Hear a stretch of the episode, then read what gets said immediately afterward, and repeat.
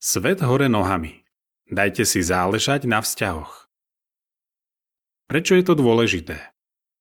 Keď ľudia strácajú životné istoty, často to má negatívny vplyv na ich vzťahy. Ľudia sa uzatvárajú do seba a netrávia čas s priateľmi. Manželia sú podráždenejší a viac sa hádajú. Rodičia sa veľmi nezaujímajú o to, čo prežívajú ich deti.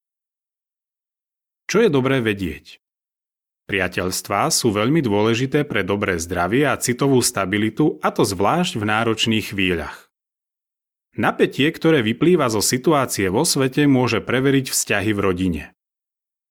Znepokojujúce správy môžu na vaše deti vplývať o mnoho viac, ako si myslíte. Čo môžete urobiť už teraz?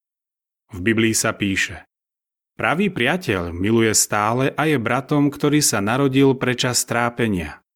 Príslovia 17.17 17. Obráťte sa na niekoho, kto vám rád pomôže a dá vám dobrú radu. Blízky priateľ vám môže dodať silu zvládať každodenné problémy. Ako nájsť stabilitu? Praktické typy. Nájdite stabilitu uprostred chaosu. Dajte si záležať na vzťahoch. Posilňujte si manželstvo. V Biblii sa píše Dvom je lepšie ako jednému. Ak jeden spadne, druhý ho zdvihne. Kazateľ 4, 9 a 10. Manželia by mali spolupracovať ako pilot a druhý pilot, ktorí sa snažia dostať s lietadlom do rovnakého cieľa. Nemali by byť ako piloti stíhačiek, ktoré sa rútia proti sebe. Dajte si za cieľ, že si nebudete vybíjať stres jeden na druhom. Pochopenie a trpezlivosť dokážu robiť zázraky.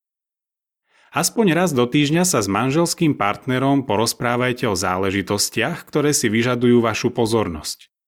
Myslíte na to, že spolu bojujete proti problémom, nie jeden proti druhému.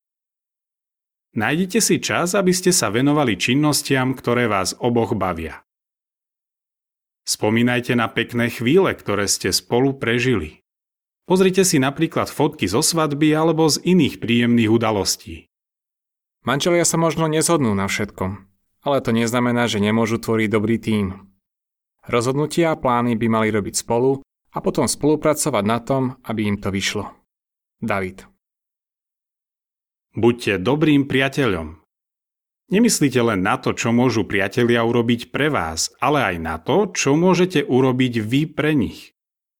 Keď druhým pomáhame, pomáha to aj nám. Každý deň sa ozvíte niekoľkým priateľom a zaujímajte sa, ako sa im darí.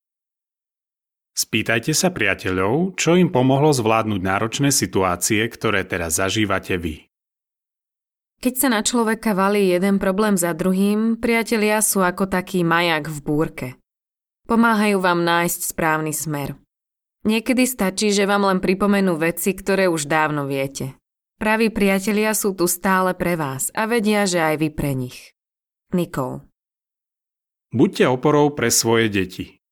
V Biblii sa píše Každý človek má byť pripravený počúvať a nemá byť unáhlený v reči.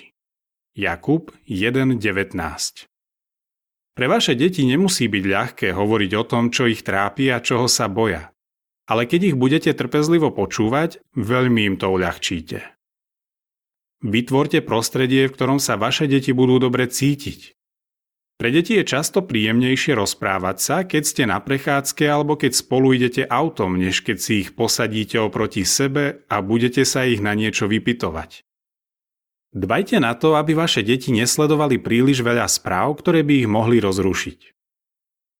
Povedzte im, aké kroky ste podnikli, aby ste boli ako rodina v bezpečí.